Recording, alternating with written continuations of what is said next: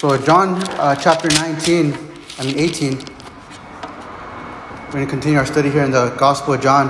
And we get to the point in the Gospel of John where Jesus had, had just met with his disciples up in the upper room. He had the Last Supper with them. He broke bread with them. He shared with them about the new covenant.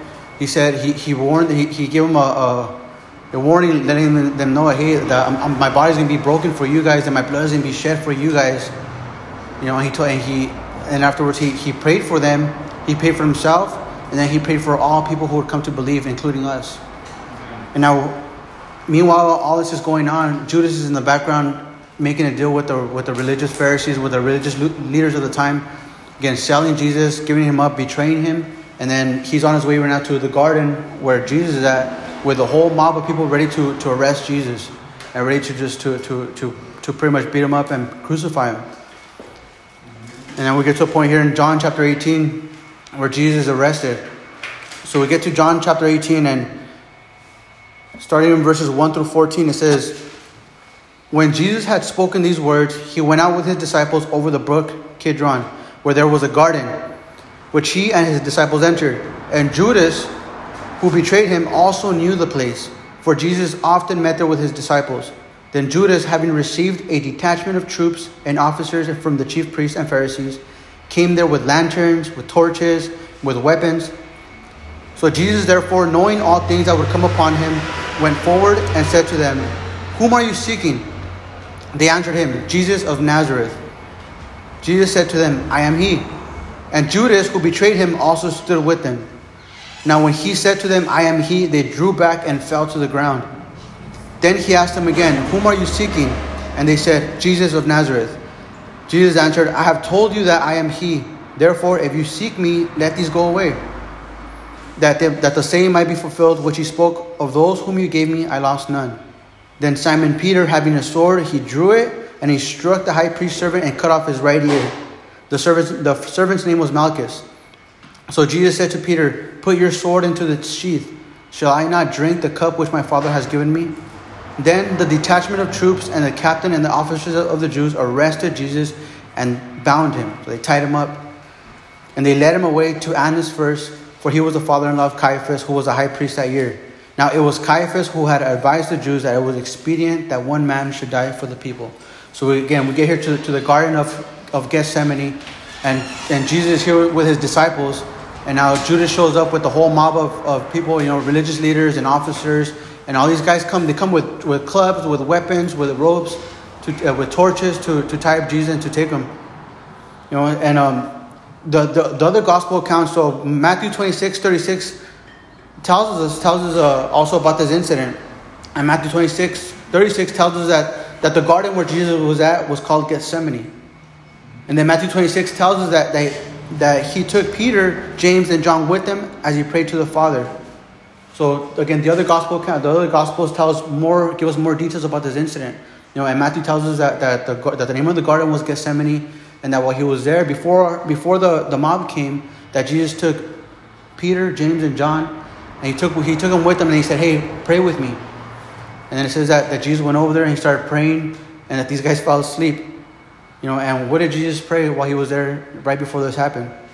Matthew 26 tells us that he prayed, Father, if it is possible, let this cup pass from me. Nevertheless, my will be done. Nevertheless, your will be done, and not mine. In Luke 22, verses 44, it says that, that Jesus, being in an agony, that he prayed more earnestly. And then that his sweat became like great drops of blood falling to the ground. So again, so the other gospel accounts give us more details about this, and it, it tells that while Jesus was there in the Garden of Gethsemane, that right before this happened, he started praying. He prayed to the Father. He said, Father, if, if there's any other possible way, then let it be. If there's un- any other possible way for this to happen, let it be. But if not, then your will be done and not mine. And it says that, that he was so stressed, that he was, he was under so much pressure, that he began to sweat drops of blood. Now, this is a, a, actually a, a, medical a medical condition that, that happens. It, it, still happens to this day. I forgot the, the term for it. You know, if you guys can look up pictures, it's um, I, I, am not even going to try to pronounce the name of it, but it's an actual medical condition that somebody could be under so much pressure that their, that their blood vessels will pop here in their forehead and their face, and that, that the blood will, be, will start coming out of their pores. So this is what's happening to Jesus, that he's under so much pressure you know, that he begins to sweat great drops of blood. It says that, that he was in agony, and an, an agony not because of the physical pain that he was about to experience, but because of the spiritual implication. So it's not that Jesus was, was in so much pain and that he didn't want to do this, and that he didn't want to go to the cross so bad that he started sweating drops of blood. You know, because he was willing to, to give his life over. You know, later on he's going to talk to, to Pilate, and Pilate is going to tell him, hey, don't you know that I have power to, to release you? And Jesus tells him, hey, you have no power besides the power that's been given to you from God. So Jesus was ready and willing to give his life over for, for all of us. He wasn't hesitant in, in, in going he knew what he was going to experience. He knew that it had been written about him that he was going to suffer, that the Messiah was going to suffer for our sins, that the Messiah was going to be betrayed, was going to be given over. It's not that that he was agonizing over, but what he was agonizing over was, was the spiritual implications of this. So he would, at that moment, at that very moment that he would be crucified and take our sins upon him, he would drink the cup of judgment of the Father. So at the moment of crucifixion, this Jesus, this sinless perfection, the Son of God, God Himself, the Holy Lamb of God without spot or blemish, was about to experience God's hatred of sin. And that's what Jesus was agonizing over. That, that, that God the Father was going to turn his back on him. While he was on the cross, Jesus would cry out, My God, my God, why have you forsaken me? And it was this that, that Jesus was agonizing over this, this, this being, this being a, a set aside from the Father, the Father not being able to look upon him because at that moment he took on the sins of humanity, the sins of all the, of uh, all the world, of all the world past, present, and future. So he's at this garden, and he goes back with his disciples, and then Judas and the, and the angry mob show up. They show up, and then the other Gospels tell us that, that, that Judas went up to Jesus and that he identified him by, by kissing him. He went over there, he gave him a kiss on the cheek, and he had told the, the religious leaders, he said, they asked him, well, well who's it going to be? And he tells them, the person who I go up and, and give a kiss on the cheek to, that's going to be the one. So to think that, that this Judas betrayed Jesus with a kiss, with a kiss on the cheek. You know, now I don't know if to us it might seem strange, you know, but for them, for them at the time, you know, for the Jewish people at the time, you know, it was it was accustomed to just when you greet somebody, you greet them with a with a kiss on the cheek. Still very, and here we don't really do that a lot, you know, but like in South America, there's places in South America, like when I was down there in Colombia, like anybody you you greet, well, mostly the women, you greet them and a kiss on a kiss on the cheek, a kiss on the cheek. It's just part of the custom, you know. So and, and it's just a, a it's like a, a showing of affection, you know, of love for somebody. So to think that, that Jesus be, that Judas betrayed Jesus with the show of affection, with the kiss on the cheek. So they go over there, they, they, they're looking for Jesus, and they and and Jesus asked him, he asked them plainly, who are you guys looking for? He didn't try to run away from this. He knew that this was God's plan for him. He knew that, that this was the plan of God the Father for him. And he asked him, you know, who are you looking for? And they answered him, Jesus of Nazareth. And he said to him, I am he. And then it says right here, that when he, when he answered, I am he, there in verse 6, it says that, that, they, that they drew back and they fell to the ground. So it's like if, if they were just like hit by a force of impact. Jesus answered, I am he. Now, this I am, the, the, the Greek word for this I am, is the ego eimi, which is the Greek translation of the, of the Hebrew name given to, of God given to Moses, which is the I am, there at the burning bush. In Exodus, there in Exodus uh, 3.14, as you guys might know, that, that, that Moses had an encounter with the Lord. As he's out there tending his sheep, he lost one, and then he sees a burning, a burning bush, and he approaches it, and all of a sudden he hears God's voice. And God tells him, hey, take, take off your sandals because the, the ground that you're standing on is holy ground. He begins, he begins to talk to Moses and, and to send him out and tell him, and he begins, begins to tell him that he's going to set the people of Israel free. And then Moses says, man, they're not going to believe me. They're, they're not going to believe that God spoke to me if they ask me that who sent me out, what should I say? Like, who should I say sent me out? And God says, tell them that I am who I am has sent you. So this is the holy name of God. You know, showed, showed to Moses in the Old Testament. Now this I am that, that Jesus, you know, identified himself as is the same is a is an ego eimi, the Greek translation of this Hebrew word for I am. So he is identifying himself as God right there as, as they come up and they say, they say, We're looking for Jesus of Nazareth. He says, Ego eimi, I am. So at that moment, they, they experienced just this like force of divinity coming from Jesus and they fell back.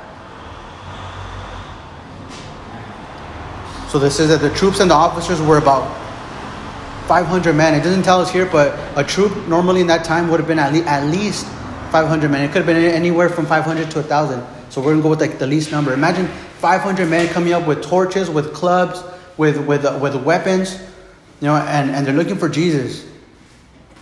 Man, for, the, for Jesus, the, the sinless Lamb of God. So it could have been about 500 men that, that, come, that came with Judas. And then it says that they all fell back, so they experienced a display of Jesus' divine power and majesty. Now, Jesus was completely in control of the situation. We see that if he wanted to, he could have just taken all these guys out. I mean, by him just identifying himself as God, they all just fell back. So we see that Jesus was in complete control of the situation. He could have taken all these guys out at once. You know, he could have he could have had things happen a different way. But he knew that there was no other way, that the only way was the cross.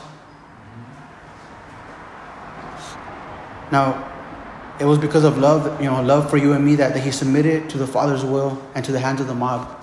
Now, it's not that, that, that, that he had no escape route. It's not that he couldn't do anything about it. In another gospel, he's in, he tells Peter, hey, if I wanted to, I could send in a legion of angels to come in right now and protect me. But that's not what it was about. You know, he knew that, that, that, that, the, that the only way was the cross. That the plan of God the Father was that, was that he would, was that Jesus would be betrayed, would be beaten, would be crucified, and would die for the sins of all humanity. So it had to be this. This had to be the way.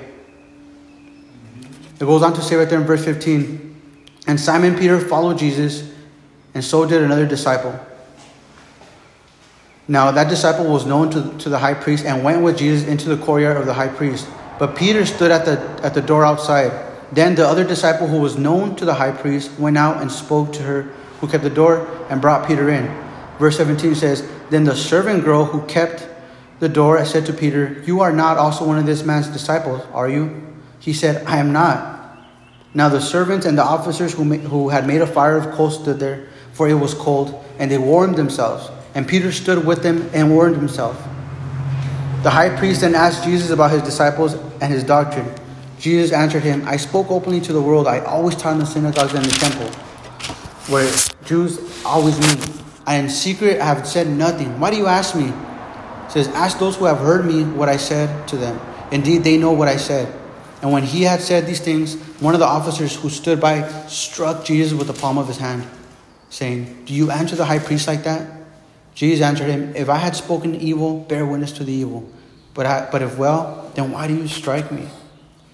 So we see Jesus is taken in you know, Jesus didn't fight. He didn't fight back. You know, as, as Peter struck the struck the the high the high priest's servant, says that, that, that Peter he took out his sword. He struck the, the, the high priest's servant, trying to protect Jesus. Imagine this. You know, Peter trying to protect the Son of God. Peter trying to protect God. He strikes the, the, the servant of the high priest. He cuts off his ear. He was probably aiming for his head and he missed. He cuts off his ear. You know, and then the, the, another another gospel tells us that, that, that Jesus actually took up the little piece of ear and that he, that he healed him. he healed the, the, the high priest's servant. So it's crazy to think that the last miracle that Jesus ever did was on one of the guys who came to, to arrest him. And this guy, these guys come in with blood, with, with, with bats and clubs and, and weapons and stuff to arrest, to arrest Jesus. And what does Jesus do? He shows his love to him. You know, he, he, he heals his ear. And we just see the grace of God to the very end being extended to, to, all, to all men, to all humanity. And then we read about Peter's denial here in these verses. So earlier during the Last Supper, Jesus predicted that Peter would deny him three times. There in Matthew 26, verse 33 and 35, as he's telling, Jesus, as he's telling Peter, hey, you're, you're going to deny me. And then Peter says, even if I have to die with you, I will not deny you. He says, all these other guys might deny you, but I won't. And Jesus told him, He says, Surely I tell you, before the rooster crows, you're going to deny me three times. So not, not only once, but three times, Peter. So I know that, that Peter was, was a little bit, you know, uh, puffed up. You know, he was, he, was, he was very confident in himself, you know, and, I, I love Peter. I love Peter because I identify with Peter, you know, where sometimes I think like, all right, Lord, I got this. Lord, I know you called me to do this, and, and uh, but Lord, and Lord, I got this. And sometimes we, we, we think that, that, that we could go throughout this world and just do things on our own, in our own strength, and, and just use God, you know, like keep God at the side and say, all right, Lord, thank, thank you for handling that one, but I got this one, Lord. You know, and that's kind of how that's kind of how Peter was. You know, that he was just kind of very strong-willed. He liked to just go out there and do things on his own. You know, and and and the Lord Himself tells him, "Hey, Peter, you're going to deny me, not just once, but three times." Peter couldn't believe it. He's like, "No way, Lord. Even even if I have to die with you, he says, I'll never deny you." He says, "These other guys might deny you, but I'll never deny you." But we see that that Jesus prophesied, you know, of his denial. And then now we see that, that Peter's, Peter's pretty much proclamation is going to be put to the test. He's going to be put to the test. And it says that, again, that Jesus warned him about, about his denial, you know. And I, th- I think it's just important to, for us to note this, you know, that if, that if Jesus warns us about something, you know, who are we to argue with them? you know, if God says, like, hey, be careful, don't go there because this is going to happen. Hey, you don't, don't get involved with that stuff because you're going to go down a uh, wrong route. Hey, don't, don't be involved in this because it's going to destroy you. I mean, I think, you know, who are we to argue with God if God is warning us about something? You know, He warned Peter, you're going to deny me. And Peter rejected that. I'll never deny you, Lord. I think if the Lord takes the time to, to warn us about something, you know, it's, it's for a good reason. You know, God never, God never says anything in vain. We're studying the, um, Genesis last Wednesday. You know, we see how, how God gave the warning to Adam. And he told him, hey, if you eat of this tree, you're to die. You know, and, and we see that Adam didn't heed the warning. So God, whenever He gives us a warning, you know, whether it's through His Word, whether it's through somebody else, you know, it would be good if we if we if we heed those warnings because He doesn't say it for no reason. You know, He's God. He, again, He knows beginning, middle, and end. He, he sees all of all of eternity as if it was one whole. He knows the consequences of our actions. He know He knows everything. You know, so He's He's right to warn us about these things. And then verse fifteen it says. It says, And Simon Peter followed Jesus, and so did another disciple. Now that disciple was known to the high priest and went with Jesus into the courtyard of the high priest. So we see that, that this, uh, this other disciple, that he was known to the high priest, and most likely this, this other disciple was John, because it's, it's only John who writes about this account, you know, and, and, and only John could have known these things. So see that, that, that, that John somehow had a tie to the priesthood where, you know, he was able to go in and out of the temple and, and in and out of the courtyard. Maybe he volunteered there, maybe he served there, but he was he was somehow in, involved with the with the priesthood there. So he was able to get like you know VIP access as they were as they were uh, trialing Jesus, as they were you know questioning him. He was able to go in there and kind of just see what was going on. And it says that that, that John talked to the lady, he talked to the girl who was there at the door to get Peter in. You know, pretty much he went up there and he's like, hey, he's with me. You know, like let him in, let him in. You know, so he somehow uh, had ties to, to the to the priesthood. And it says that Peter followed as they took Jesus in. So he was probably seeking to redeem himself after that incident at the garden, you know. So Peter goes in there, he tries to he tries to kill the, the, the servant of the of the priest. He cuts his ear off. Jesus has to go there and fix, fix fix his mistake, fix his problems. You know, so no doubt Peter was probably feeling a little embarrassed, you know, about what had just happened. Now we see Peter kind of just trying to make up make up for it. And he's following Jesus, you know, and maybe he's trying to like make up for what he just did, you know, and kind of redeem himself. But we see that, he, that he's going to chicken out. You know, he, as soon as he, he walks in, the girl asks him, "Aren't you one of this man's disciples?" So it's crazy to think that, that, Peter had just cut, he had just cut some guy's ear off. You know, he had just displayed you know his bravery by cutting some guy's ear off. But yeah, as soon as they, they, they question him, "Hey, aren't you one of these guy's disciples?" He chickens out. He denies it. Now it's funny because you know sometimes it's easier for us to do stuff for God than to follow God. You know, sometimes like we're, we're in the same boat as Peter where, hey man, it's easier for me to just do good things and to do good, do good things for the church and do good things instead of, you know, identify myself with Christ. It's harder to identify ourselves with Christ. You know, it's easier to just do good deeds and to just, you know, go about doing good to people, you know, but not identify ourselves with Christ. Like that's a harder thing. You know, that's something that's like a lie that, that we get into, like, oh, as long as I'm doing good things, I'm good. But it's not about doing good things because the Bible says that none of us are good. The Bible says that, that man's righteousness, meaning the best of the best of the best that we could give, that man's righteousness is like filthy rags unto God. So it's not about doing good things, and it's not just about you know doing things for God, but it's about identifying ourselves with Christ, identifying ourselves as, as one of His, as one of His own. So they ask him, "Hey, aren't you one of this guy's disciples?" And he says, "No." So this is first denial. And then when when asked about his disciples and, and his teachings, Jesus is uncooperative. So they're, they're right there, they're giving him, you know, 21 questions. They're asking Jesus, who are you? What are you teaching? What are you teaching these guys? What about your, your disciples? Who are they? Where are they at? You know, and he's uncooperative. And this results in him being slapped by one of the officers. It says that there in verse 22, and when he had said these things, one of the officers who stood by struck Jesus with the palm of his hand, saying, Hey, do you speak to the high priest like that? Imagine. They had the Son of God right there under trial. You know, and, and this guy slaps the Son of God, telling him, hey, aren't you going to respect the high priest? When it should have been the other way around. You know, and Jesus, him being God, you know, he didn't he didn't bite back, he didn't say anything back, he didn't hit him back, he didn't, you know, send down fire from heaven to consume this guy. He could have. But Jesus, Jesus was all along just submitting to the will of the Father, and the will of the Father is that he would that he would be crucified. And we think like, man, Jesus didn't even defend himself, you know, and why not? Because of love. You know, like everything that, that Jesus went through, keep in mind that it's because of love. It was because of it was for you and for me. So he goes there, he's enduring like the most the most humiliating you know, things. I mean, imagine being like slapped, slapped across the face. I mean, that's humiliating. You know, and then and then see, having his, his disciples watch this. I mean, you guys had you guys had watched had walked with Jesus for three years. He was their everything to them. You know, their provider, their protector, their their Messiah, their teacher, their everything, their God. And then for them to just see their, their Messiah being slapped in the face, it, it's a humiliating thing for Jesus. But yet the Bible says that, that, that, that that's what Jesus is. That he humbled himself. You know, that he took the place of the lowest servant for us. He came in and he humbled himself. You know, he, covered, he clothed himself in humility for us.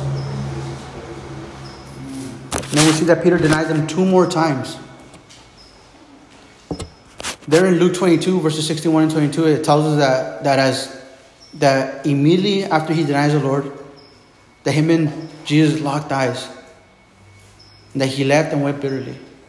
So Peter, as he's going in, they ask him, Hey, aren't you one of this guy's disciples? He says, No, I'm not. And then he's there in the fire. They ask him again, Yeah, you're one of his. You know, you're, you're, you sound like one of his disciples. I'm not. And then someone else tells him, No, I'm sure you're one of his. And he says, I don't know the guy. And as soon as he denied him the third time, the rooster crows. Exactly what Jesus said was going to happen happened. Now, there in Luke, it says that, that, that as soon as he, he, he denied him that third time, as soon as the rooster crowed, says that him and Jesus locked eyes. Now imagine that. A few hours ago, Jesus telling him, You're going to deny me three times. Peter says, I'll never deny you, Lord. I'll never do that. Even if these guys deny you, I'll never deny you. I'll die with you. He just denies him three times. And as, and as Jesus is being slapped in the face, you know, they, they, they lock eyes. And then it says that Peter went out and he wept bitterly. Now, I, I, I think about this, you know, I read this and I think about it and, and I ask myself, you know, what did Peter see when he locked eyes with the beaten Lord? What did, what did, what did Peter see when he locked eyes with, with his stricken Lord? What did Peter see, you know, after knowing that, that, that Jesus told him he was going to betray him? Peter thinking he was so strong that he was going to stand, stand so strong for God, you know, never deny the Lord. And then now just denying him for the third time and then locking eyes with Jesus. I think, man, what did he see? You know, some people are inclined to think that, that maybe Jesus was looking at him like this, just shaking his head. Man, told you. Told you were going to do this. How could you?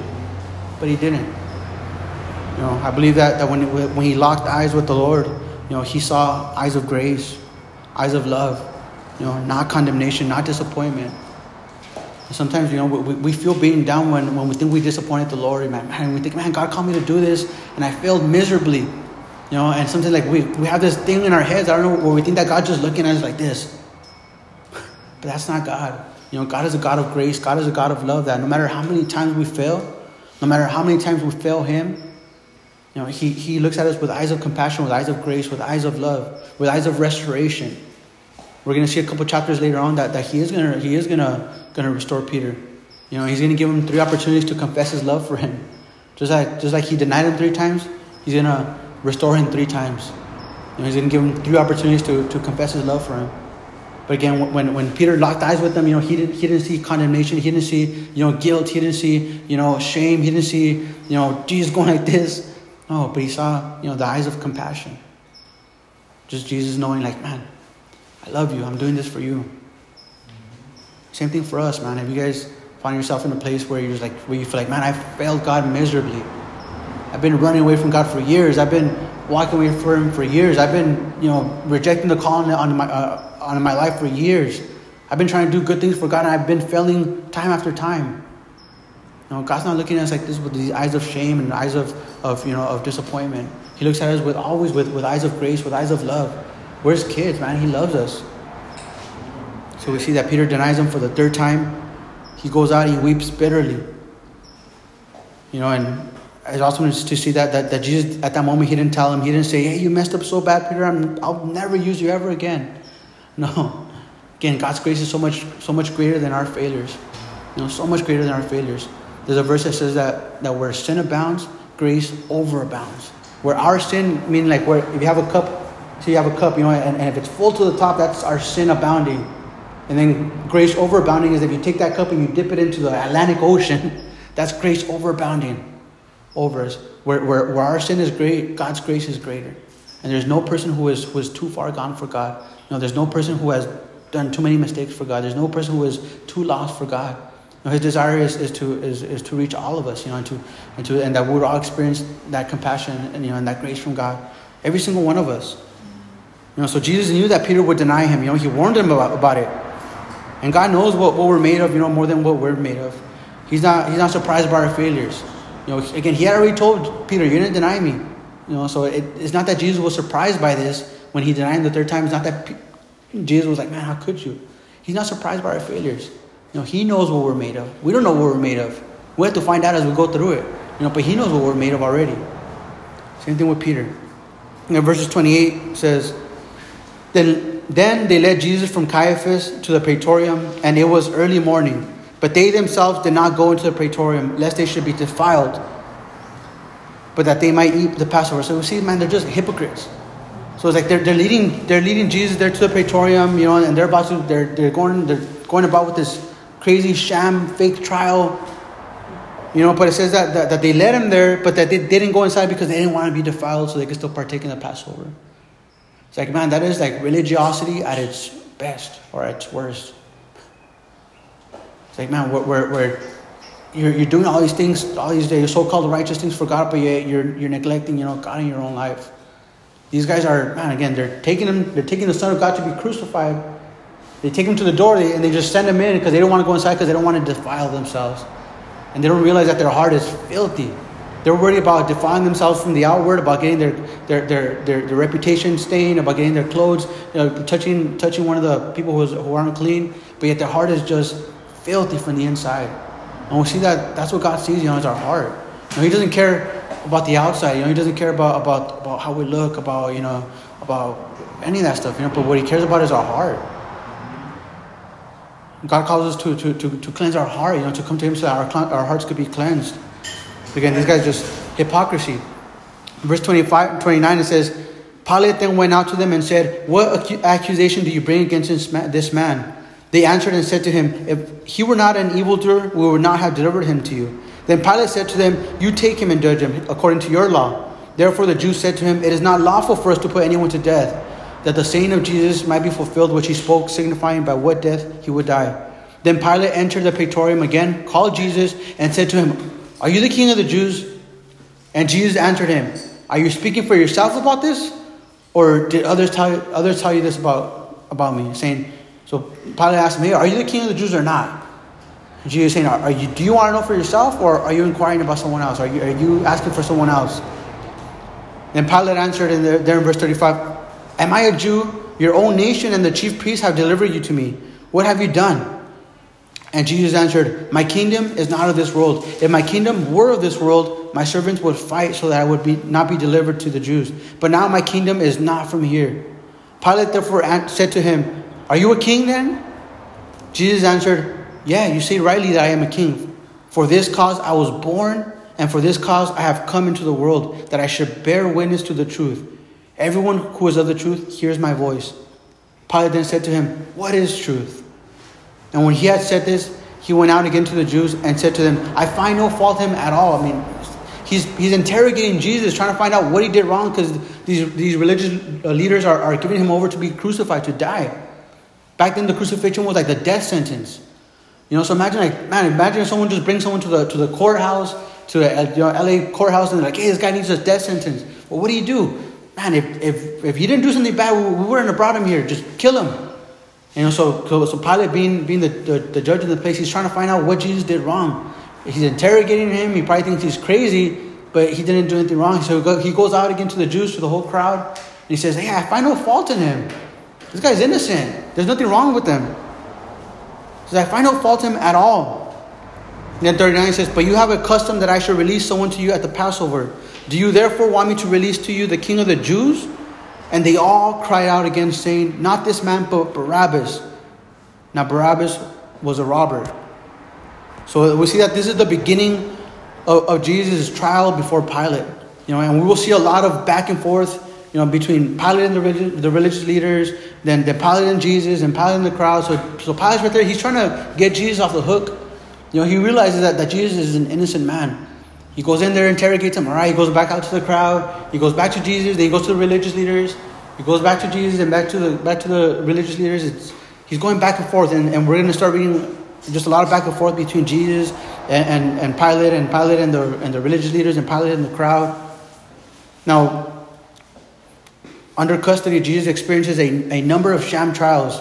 Jesus, had, by this time, had already appeared before the high priest there at nighttime when they took him, the Sanhedrin, Pontius Pilate, Herod, and now before Pilate again. So it's like these guys, these guys are doing everything they can to kill the Son of God. They're doing everything they can to, to just to kill this guy, to get rid of him. You know, eh, they take him to, to, to Caiaphas, boom, condemn him. They, they, they take him to Herod, Herod can't do anything with him. They take him to Pilate, he sends them back, they bring him back to Pilate. Like these guys are determined to kill the Son of God.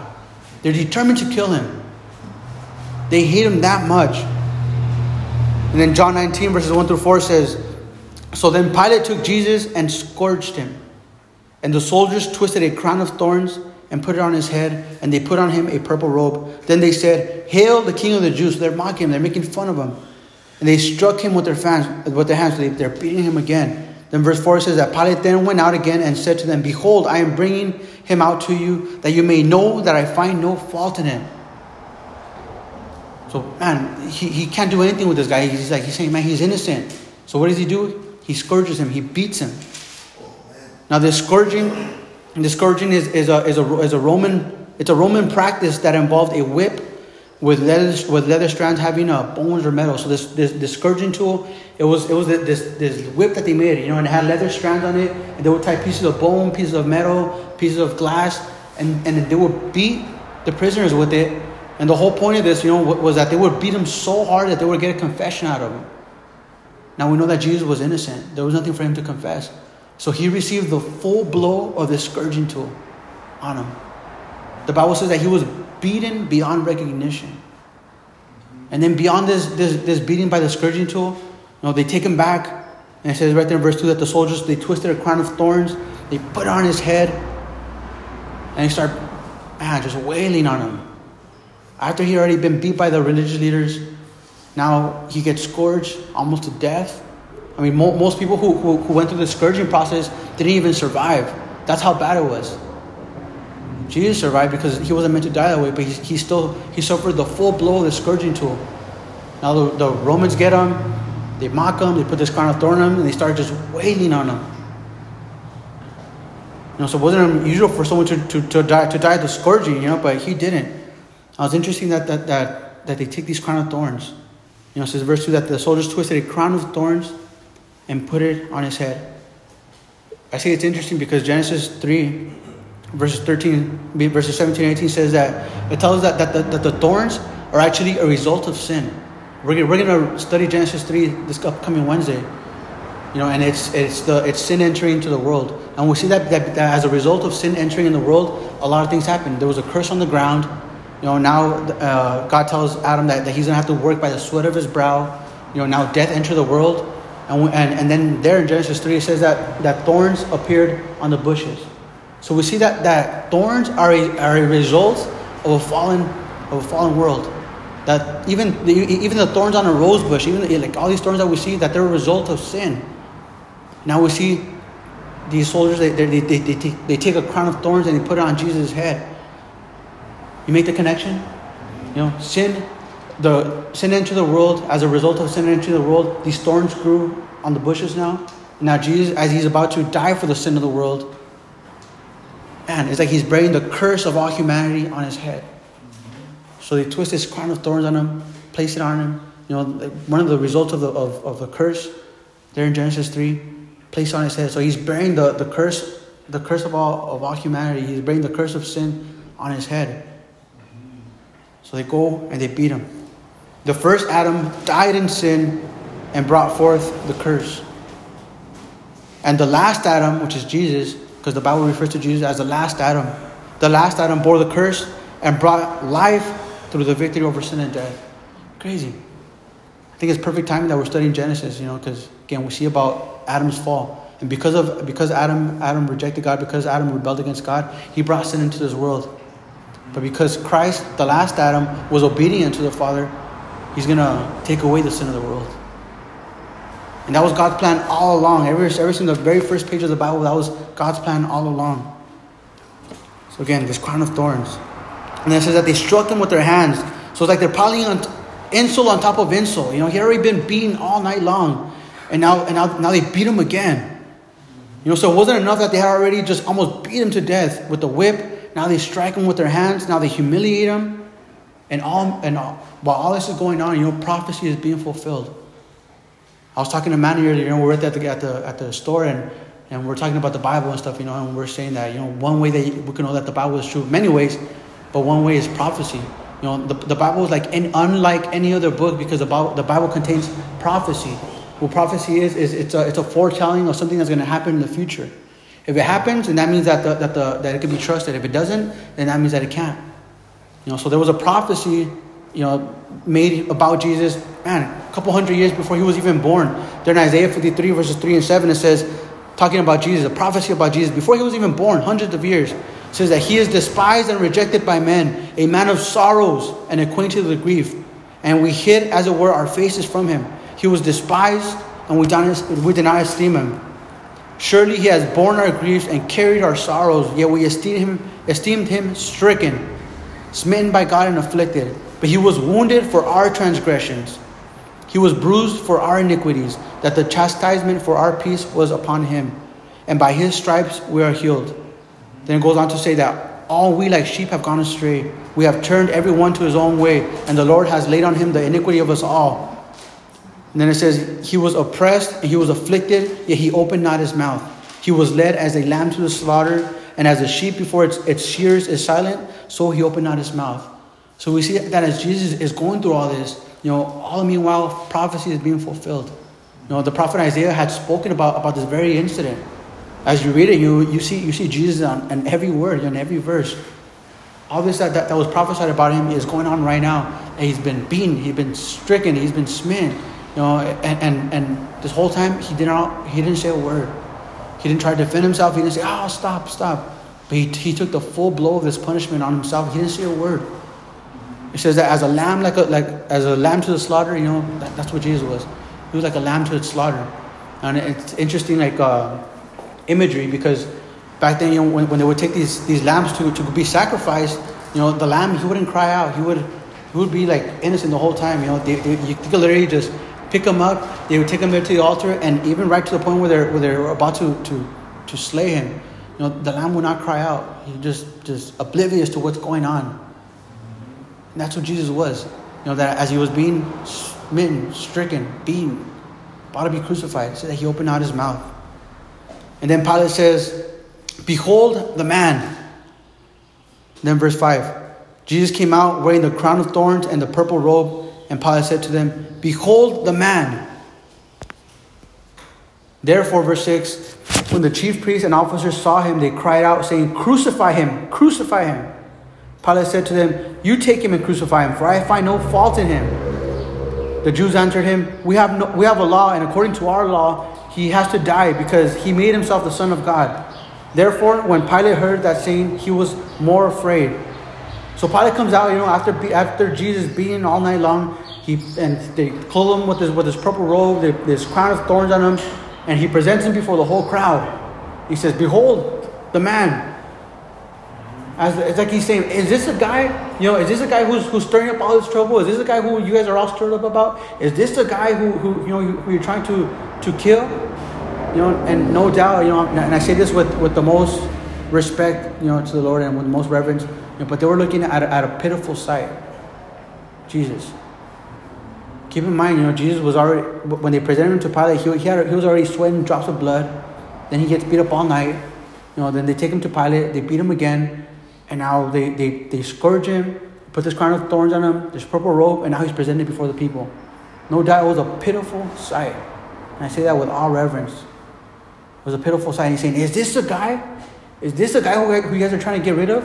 Is this, is this the guy who you guys are trying to kill? Is this him?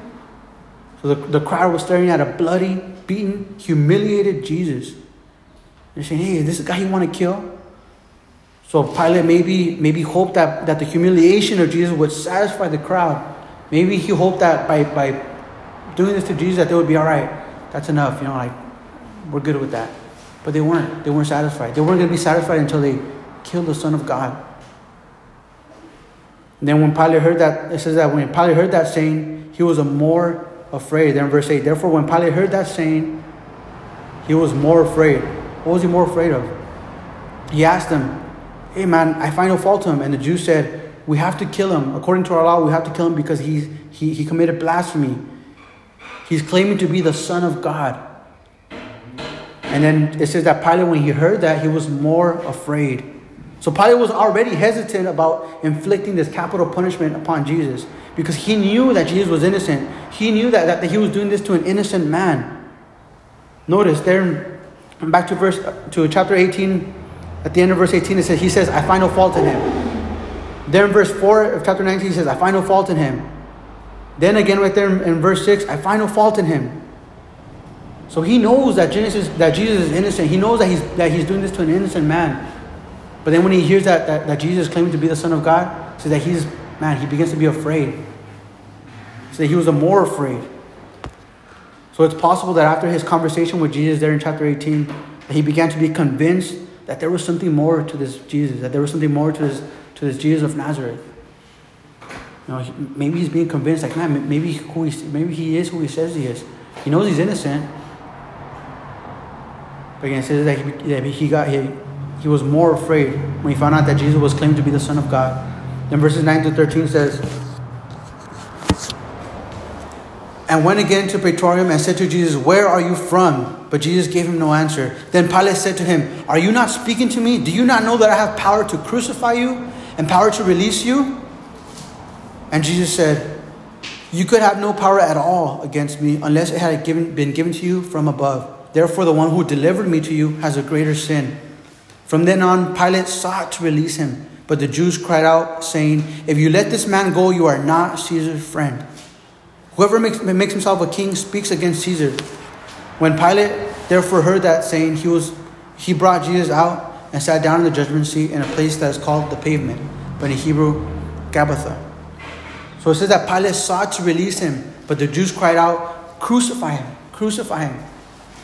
So Pilate's trying to get Jesus off the hook. You know, he knows he's innocent. He's trying to get him released. He's pretty much doing all, all he can, you know, but he can't fight against a crowd. Matthew 27 24 says that Pilate washed his hands at this point and that he declared his innocence in the matter and gave Jesus over. So Matthew tells us that, that when he that when Pilate did all he could to try to release Jesus, and they saw that the crowd wasn't budging, he got this little basin of water, a little bowl of water, he washed his hands, and he says, All right, you know, his blood is upon you guys. And they said, Yeah, his blood is upon us and upon our children. So he's saying, All right, I'm innocent. You know, like he's a that's your guys' deal. That's on you. Now, Pilate given to the pressure of the cries coming from the crowd saying, Crucify, crucify. He did have power to release him. You know, but, but instead he gave over to the crowd. And the crowd was pressuring him to crucify him. Then they tell him, if you let this man go, you're not Caesar's friend. And we too are faced with this dilemma every single day. You know, we, we, we're faced with the, with the decision to either choose God and forsake the world or embrace the world and forsake God. All of us. We're all faced with this dilemma every single day. Pilate, you know, he was either release Jesus or give in to the crowd. He gave in to the crowd.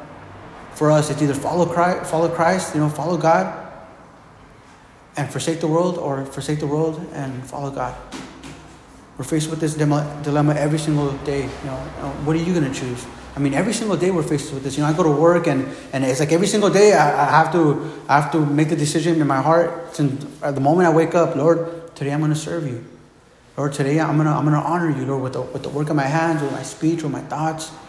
We, uh, that's a decision that we have to make every single day, guys. Because we know that that that you know we still live in this sinful nature and the sinful body and in a sinful world. Opportunities to sin are going to present present themselves all over the place every day. It's like you, it's like every corner you hit, man, boom, sin, sin, sin, sin. And it's like every corner you hit, there's a there's an opportunity for you to just boom, you know, go all out and sin. But we're faced with this with this decision every single day. I love what Joshua said there in Joshua 24, verse 15. He starts talking to the people. He says, And if it seems evil to you to serve the Lord, choose for yourselves this day whom you will serve. Whether the gods which your fathers served that were on the other side of this river, or the gods of the Amorites in whose land you dwell. He says, But as for me, he says, for me and my house, we're going to serve the Lord. So we, we know that, that, that this serving of God, the serving God is, is a decision that we have to make every single day, at all times. What are we going to choose? Verse 14 says this. Verse 14 of chapter 19, it says, Now it was the preparation day of the Passover and about the sixth hour. And he said to the Jews, Behold your king. But they cried out, Away with him, away with him, crucify him. Pilate said to them, Shall I crucify your king? The chief priests answered, We have no king but Caesar. we have no king but Caesar. Then he delivered him to them to be crucified. And they took Jesus and led him away. And he, bearing his cross, went out to a place called the place of the skull, which is called in Hebrew Golgotha, where they crucified him, and two others with him, one to his left, one to his right, and Jesus in the center. Now Pilate wrote a title and put it on the cross, and the writing was, Jesus of Nazareth, the King of the Jews. Then many of the Jews read this title for the place where Jesus was crucified was near the city, and it was written in Hebrew, in Greek, and in Latin. So notice that it says that they took Jesus and they led him away. Says that they led him away. They didn't force him, they didn't drag him, they didn't carry him, but says that they led him. Now it's significant because it shows the willingness of Christ to be given over. He didn't fight it. He didn't fight it. He was led. He just followed. So he was willing to go to the cross for us. Now the Romans would have to, typically in a, in a crucifixion process, they, they would have to drag the prisoners because, man, they knew that, that they were about to experience, you know, something extremely painful. So it wasn't, it wasn't, it wasn't uh, out of the ordinary for, for them to have to drag the prisoners to their cross, you know, ah, drag them, you know, and they would fight all the way along because I mean, who wanted to be crucified, right? But Jesus, he didn't fight, you know. He says he was led, he just followed. They all knew the excruciating pain that was, that was waiting them, but not Christ. You know, he, like a lamb led to the slaughter, willingly went. John 15, 13 says that greater love has no one than this, than to lay down his life for his friends. And that's what the Lord did. You know, I love that Jesus was not forced to do what he did, because love is not forced. You know, he loves us. And, and because he loves us, he willingly went. He didn't have to be forced. He didn't have to be you know, uh, obligated to do this. He willingly went out of love. Everything that everything that he went through, it was, it was out of love, out of love for us. Him knowing that we are going to be here one day listening to his message. Him knowing that, that one day we're going to come to know him. You know, he wanted to make this sure for us, like knowing that, hey, he wanted to make sure that we know that he loves us. So everything he's doing is out of love. Verse 21, 28 says, Therefore, the chief priests of the Jews said to Pilate, Do not write the king of the Jews, but he said, I am the king of the Jews. Pilate answered, What I have written, I have written. Then the soldiers, when they had crucified Jesus, they took his garments and made four parts, to each soldier a part, and also the tunic. So they, they ripped up his, his clothing and they, and they, they, they shared it. said, Now the tunic was without seam, woven from the top in one piece. They said, therefore, among themselves, let us not tear it, but cast lots for it. Whose it shall be, that the scripture might be fulfilled, which says, They divided my garments among them, and for my clothing they cast lots. Therefore the soldiers did these things. Now there stood by the cross of Jesus his mother and his mother's sister, Mary, the wife of Clopas, and Mary Magdalene. So all the Marys are there. So meeting of the Marys. When Jesus therefore saw his mother and the disciple whom he loved standing by, he said to his mother, Woman, behold your son. And he said to the disciple, Behold your mother. And from that hour, the disciple took her to his own home. After this, Jesus, knowing that all things were now accomplished, that the scripture might be fulfilled, he said, I thirst. And so it says, after this, Jesus, knowing that all things were now accomplished, that all things were now fulfilled, says that the scripture might be fulfilled. Says, I thirst. So it's crazy to think that, uh, you know, that all while Jesus is doing this, you know, what's on his mind?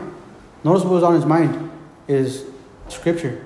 You know, in the last moments of Jesus' life here on earth, in the most painful physical condition, Jesus is thinking about fulfilling Scripture, about the Scripture. Now, what do we think about in times of trials or pain? I mean, all of us go through trials and pain. All of us. You know, and, and what, what do you meditate on when you're going through pain? What are you meditating on when you go through the hardest season of your life? What do you meditate on when you're going through the hardest trial of your life? What do you meditate? What do you meditate on when you're going through something where, where you think, man, this is going to be the end of me. There's no way I'm going to come out of this trial. This is like the darkest pit I've ever been in. What do you think about? Jesus was thinking about Scripture. There's a psalm that I love that I quote all the time all the time. It's in Psalm 119, 82 that says, Unless your word had been my delight, I would have perished in my affliction. All of us are going to go through things. We're promised that. I mean, and we live in a, in a sinful, fallen world, and we're all going to go through, through hard trials. It might look different for all of us, you know, but, but no doubt they're going to be painful. And for all of us, it's different, but we're all going to go through these trials. You know, but God promised us to sustain us through these trials. Isaiah 26, 3 says, You will keep him in perfect peace, whose mind is stayed on you because he trusts in you. So Jesus, he was going through the most, you know, painful physical, you know, experience. He's thinking about fulfilling Scripture. He says that Jesus, knowing that all things were now accomplished, that the Scripture might be fulfilled, he said, "I thirst." Now, it's awesome to think that, that again, that he says that all Scripture might be fulfilled, that all the prophecies might be fulfilled. So while he's going through this, you know, he's thinking about the prophecies being fulfilled. And again, prophecy is, is, is a way, one way of us to, for us to know that, that the Bible is true, that the Bible is God's word. Because again, the Bible is God's word, it's inspired, it, it has no error. Again, 66 books, 39 the old, 27 the new, about 1,189 chapters in the whole Bible, 40 something different authors. Some li- lived thousands of years apart from each other, didn't even know each other, had no connection, but yet it's one word. It's one Bible. It's one. It's, it's God's word, and it's and it's it's uh, it's in unity, same message. And in this whole Bible, there's not one error, not one mistake, not one false claim. And if there was, we could throw our Bibles away right now, walk away from God, walk away from this church, walk away from our relationship with God, and never look back. But because God's word is the same yesterday, today, tomorrow, because it is perfect, because it is without error, it could be trusted. And, and the claims that are in it can be trusted because we know that, that, that they're God's claims. We know that what Jesus said about himself is true. So if any one of these prophecies concerning Jesus' life and death had not been fulfilled by him, we can just throw our Bibles away. But we see that every single prophecy concerning Jesus' death, life, and crucifixion was fulfilled. Scripture as a whole would be meaningless because God's word would be not true. But on that same token, you know, because Jesus did fulfill these prophecies, concerning himself. Up until this point, we can trust the Bible. Because we know that the Bible is true, we can trust what it says. And Jesus says there in verse 29 and 30. After these, after Jesus, after this, Jesus knowing that all things were now accomplished, that the scripture might, might be fulfilled, said, I thirst.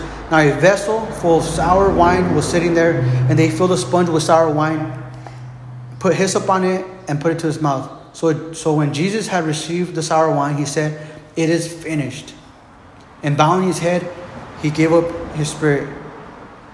So he says, It is finished. It is finished. So it is finished. I had, Jesus had fulfilled his role as a Lamb of God that, that was going to take away the sins of the world. He had offered himself as a sinless, perfect, spotless sacrifice for all humanity. It is finished. The sin of the world was laid on him and he took our place on that cross. It is finished.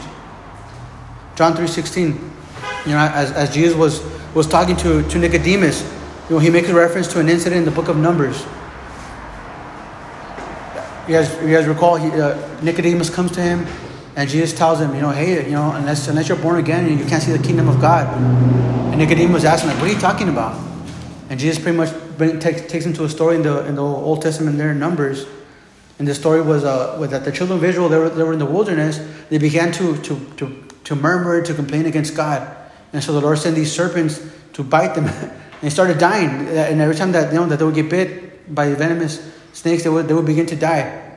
You know, and then God told Moses, hey, raise, raise up a, a brass serpent. You know, and brass is always always signifies judgment in the Bible. Whenever you see brass, you know, it's always, it's always uh, signifies judgment.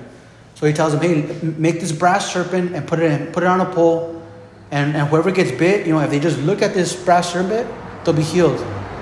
And then Jesus tells Nicodemus, says, just like the serpent was raised up in the wilderness, so must the Son of Man, talking about himself, so must the Son of Man be lifted up. So he's saying, hey, that, that didn't happen in the Old Testament. Says, that was about me. That was, that was, a, that was a picture of, of what I was going to do. You know, and back then, he, so all, all the people had to do was just look on this brass serpent and, and they'll be healed. You know, now interesting to note that a lot of these guys died. You know, even though it was so easy, it was something so simple to just look on, look at, look at the brass serpent and that they'll be healed. But yeah, a lot of them chose not to. A lot of them maybe, maybe thought, man, there's no way just looking at this thing, uh, this thing could heal me. There's no way something so silly could, could heal me. But that's what people say about the cross today. That's what, that's what people say about Jesus today. Forgiven of all my sins just by believing in Christ. Having everlasting life just by believing in his name. Going to heaven with God the Father and being forgiven of everything I've ever done simply by trusting in Jesus? No way. Sounds too easy. Sounds too simple. There's got to be a catch. There was no catch. So we see that people today, you know, as we share the gospel, people hear the gospel, yet they reject it. You know, something so simple. The Bible says that, that in Romans that whoever calls on the name of the Lord will be saved. Something so simple for someone to just say, Man, God, I need you. I give up. I'm done. I need you. I want you. I receive you. I accept you. Something so simple. Something so simple, but yet, you know, the, the effect of it, and forgiveness of sins, eternal life with God, oneness in relationship with God the Father through Jesus Christ, the promise of His Holy Spirit dwelling inside of us. Something so simple, but yet people reject it to this day. So Jesus says, It is finished. And then he says, Father, into your hands I commend my spirit. Matthew 27 51 gives us a more detailed you know, account of what happened here. And it says that at this very moment, says that, that when, when Jesus, at this more, very moment, when it says it is finished and he, and he gave up his spirit and he died, and Matthew says that, that at that very moment when, when, when Jesus said that, that the, that the veil in the temple was torn from top to bottom. The curtain, there was a curtain that, that was separating the Holy of Holies, the place where God's presence dwelled, and then the normal people. There was a curtain right there, and it was pretty much like unapproachable. You couldn't pass that curtain. You know, and the Bible says, and there in Matthew, that, that when Jesus died and he gave up the ghost, that he gave up the Holy Spirit, that that, that, cur- that curtain was ripped from top to bottom, mm-hmm. signifying now, you know, the access that we all have to God the Father, to the Holy of Holies, to God's presence. Something that, that, that before was, was unimaginable, was unattainable, something that, that, that, that before was, was was even was, was something that you couldn't even comprehend. I mean, back then, you know, there was a priest would go into the Holy of Holies only once a year. And before he even went into the Holy of Holies, into this presence of God, he had to first sanctify himself, wash himself. He had to give an offering for himself. And if there was any sin in him, any unconfessed sin or any unrepentant sin, as soon as the moment he would go in there, he would die. And now Jesus, by his death on the cross, you know, he rips this temple veil as like just opening the doors wide open. He opens up the gate. He says, Hey, now the now access to the presence of God is, is open to everyone, whosoever will. The Bible says that whosoever will believe in the name of God will be saved. Now it's not something that's just so far, far and foreign to us, but it's something that's that's attainable. The very moment we place our faith in Jesus Christ, and that that that that, that temple veil is already is already ripped. You know, the access to God is granted to us like freely for anyone. Doesn't matter what we've done, doesn't matter who we are, doesn't matter what our background is, doesn't matter what we're struggling with. It's open to all of us, whosoever will.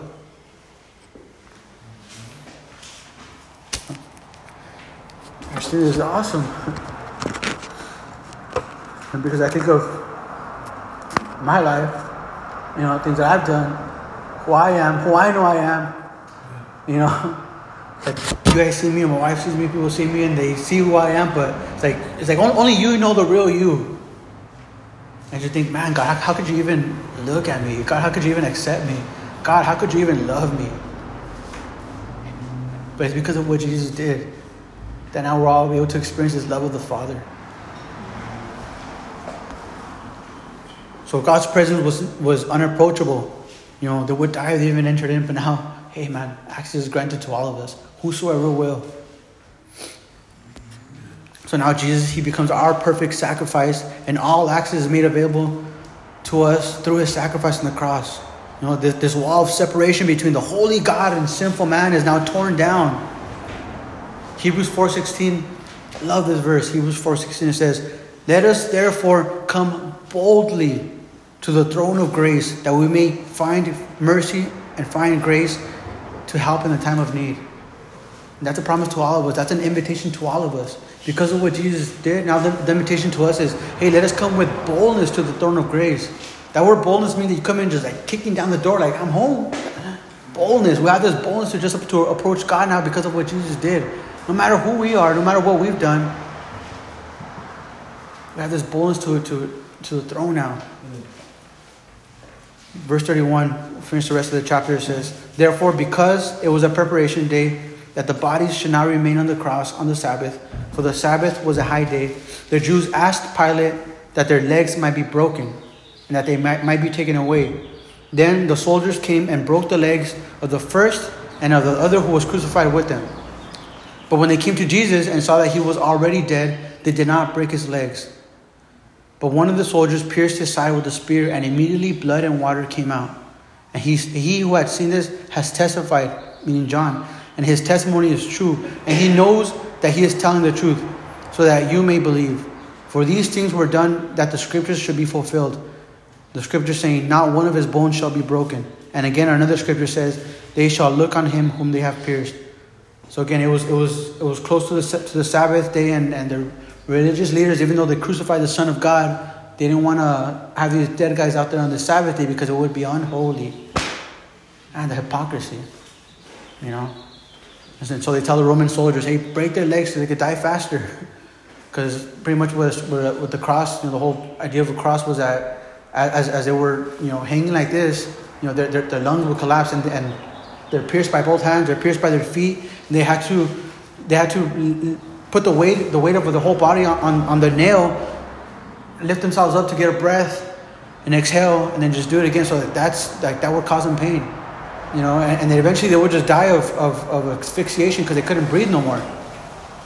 They would just, you know, they would they would just get so tired that they would just, you know, lay their whole weight on the nail and, and, and they wouldn't be able to breathe. So the religious leaders they come to the Romans and they say, hey, uh, just break their legs so they could die faster. So there was two guys where Jesus was crucified. There was one on his left, one on his right. The other Gospels tell us that the one on the left was mocking him, saying, "Hey, if you're the Son of God, then save yourself and save us." And the one on the right was pretty much saying, "Hey, shut up! You know, like we have, we, deserve to be here, but he doesn't. You know, he's innocent." And he tells Jesus, "Lord, remember me when you come into your kingdom." And Jesus tells him, "Surely I tell you that today you will be with me in paradise." So Jesus was crucified with these two guys on his left, on one, one on the left, one on his left, and one on his right. You know, so these guys, you know, the Bible doesn't tell us what they did exactly, but they're they're receiving the death the death penalty, the death sentence. They're receiving you know death by lethal injection, and you know like only the hardest the hardest of criminals, you know, only like the hardest of crimes receive the death penalty. So these guys were you know tough criminals. One of them's mocking Jesus, and the other one says, "Hey, have mercy on me. Remember me when you come into your kingdom." And Jesus says, Today you will be with me in paradise. Notice that this guy didn't have to get off the cross and go get baptized, get off the cross and go knock on doors, get off the cross and go work and then give his tithes to the church, get off his cross and go, you know, I don't know, start a Bible study and nothing like that. You know, all he had to do was just believe on Christ. And Jesus said, Today you will be with me in paradise. Now, there's so many people teach that we have to do, do, do, do, do in order to, to gain salvation. Do, do, do, be busy about all these things in order to, to gain heaven. That's not what the Bible teaches. You know, we do things out of love for God. I mean, you know, we're here having this Bible study. We go out to a blessed community. We do all kinds of stuff for the Lord, not because we're trying to gain salvation, not because we're trying to, you know, butter God up so He can love us more. He already loves us with all the love that He has. There's no way God can love us any more than He already loves because He already loves us with all the love that He has. God is love, and He loves us with His whole being. Nothing that we do can make, can make God love us more. So we see that this guy who was on the right, Jesus tells him, Hey, today you will be with me in paradise. So they go to the one on the left, they break his legs. They go to the one on the right, they break his legs. And when they come to Jesus, they see that he was already dead. And this was another fulfillment of prophecy, of scripture. Because scripture tells us there's a, there's a, a, a psalm concerning Jesus, concerning the crucifixion, saying that none of his bones were broken. Now, this is a couple thousand years before even crucifixion was invented. And, and it's saying not one of his bones will be broken. And it was true.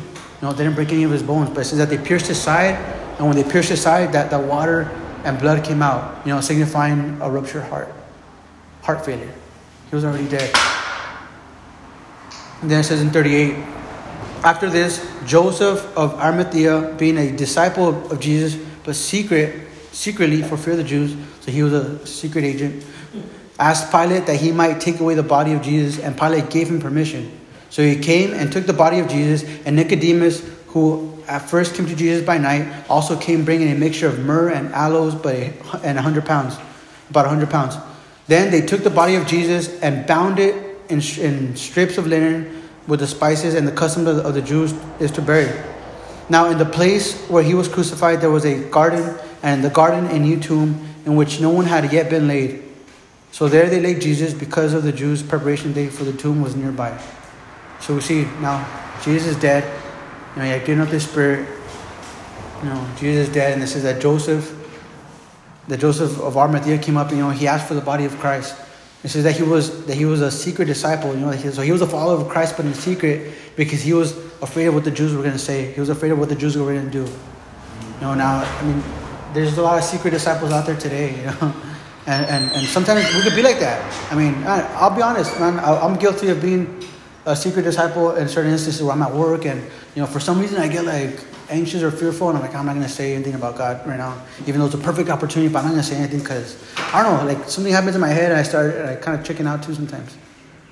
You know but we see this guy was a secret disciple all of Jesus' life but yeah at the very moment where it mattered where it where it mattered the most you know he he came forth and he wasn't ashamed. I mean man they had just crucified the Lord you know, he wasn't, he wasn't afraid of, of, of them being like, hey, he's one of his followers, let's kill him too. You know, he was a secret disciple all his life, but when it mattered the most, you know, he, he, he showed himself. That's what God sees, you know. He, the way we finish is more important than the way, than the way we begin. You know, it's, some people bank on, oh, a few years ago I was good, I was doing this, I was with the Lord, I was walking this, that. But it's like, how are you now? You know, the, the ending is more important than the beginning. You know, it doesn't matter how you started, it's about how you finish. That's an encouragement to all of us. It doesn't matter how you started, you know, but how are you going to finish? That's what the Lord sees. That's what, that's what matters the most. And so this is just an encouragement to all of us. And, and with, with that, we'll, we'll close the book and we'll end. And I just want to just just give an opportunity, man. If, if anybody maybe is hearing this for the first time and, you know, maybe you're like, man, I didn't know that about the Lord. You know, I didn't know the, the what happened there when, when Jesus died, that he took our place and then now that God sees me as, as, as, as righteous. Because that's what happened. You know, when Jesus took our place, now we, the Bible says that if we place our faith in Him, now God sees us not for us, but for the righteousness of Christ. When Christ died, you know, man, He, he died to, to forgive us of all our sins, every single one of them. There's nothing too crazy that we've ever done that God can't forgive us of. The Bible says that God's God's God's desire is for none to be lost, for none to perish, but for all to be saved, for all to come to repentance and salvation. So we see that, that the reason Jesus died you know, was, was for our sins, was to take our place. That whosoever will believe in him will receive that gift of forgiveness of sins and eternal life. And that's, and that's a gift that God is still giving today. That's a, that's, a God, that's a gift that God is desiring to give right now. You know, and, and if you're just listening right now, you're like, man, I want that gift. You know, I, I, I've done a lot of crazy stuff for my life, but if God can forgive me, then I want that. You want to just, you know, rededicate your life to the Lord or just say, or just accept that gift, then uh, I'm going to say a prayer and you can say that prayer out loud and or in your heart. It doesn't really matter. You know, but what matters is that, is that just, there's a conversation between you and God. You know, my prayer is just, it's just a guide. Know, you're not talking to me, you're not talking to us, you're talking to God. So if you desire to just receive this gift of God and, and of eternal life and, and to have Jesus take your place, you know, and, and commit your life to Him and just walk with Him and know Him, then let's pray. Father God, I ask that you would uh, take control of my life. I ask you to come into my life. And Lord, I receive the free gift of salvation that you've given me. And I receive that free gift of that forgiveness of sins. Thank you for dying on the cross for me. Thank you for that sacrifice that you made. Thank you because the Bible says that no matter what I've done, Lord, you're able to forgive. I receive that gift of forgiveness. Come into my life. Fill me with your spirit. Help me to know you more. In Jesus' name I pray. Amen.